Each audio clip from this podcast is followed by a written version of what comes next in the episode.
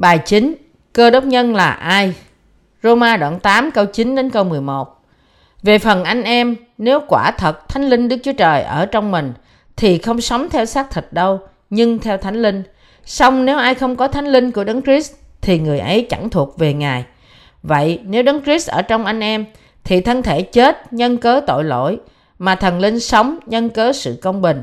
Lại nếu Thánh Linh của Đấng làm cho Đức Chúa Giêsu sống lại từ trong kẻ chết ở trong anh em, thì Đấng làm cho Đức Chúa Giêsu Christ sống lại từ trong kẻ chết cũng sẽ nhờ Thánh Linh Ngài ở trong anh em mà khiến thân thể hay chết của anh em lại sống.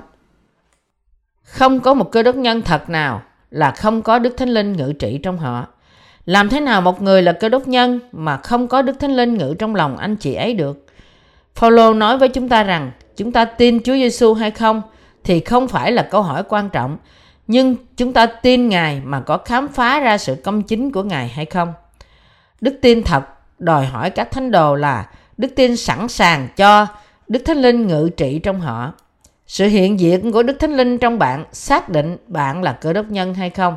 Thế nên, Phaolô nói, song nếu ai không có Thánh Linh của Đấng Christ thì người ấy chẳng thuộc về Ngài.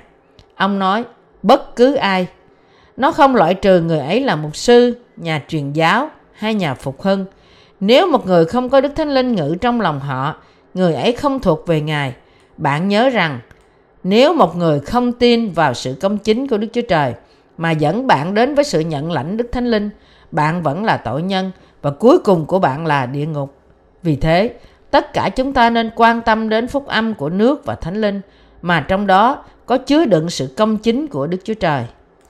Nếu Đức Thánh Linh ngự trị trong chúng ta, điều này có nghĩa là chúng ta chết đối với tội lỗi qua đức tin của chúng ta trong bắp tem của Đấng Christ.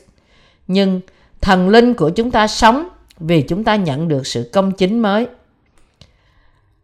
Hơn nữa, vào ngày Đức Chúa Giêsu trở lại, thân thể hai chết của chúng ta sẽ cũng nhận được sự sống. Đó là lý do tại sao chúng ta phải nghĩ đến đấng đã ban thánh linh cho chúng ta.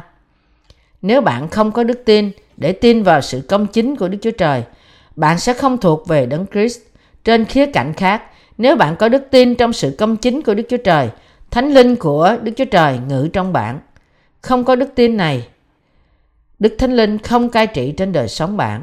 Vì vậy, nếu bạn không có lời của sự cứu chuộc mà trong đó có chứa đựng sự công chính của Đức Chúa Trời, bạn không thuộc về Đấng Christ. Mặc dù bề ngoài của bạn xưng nhận và đọc thuộc lòng bài tín điều các sứ đồ trong mỗi buổi nhóm Chúa Nhật.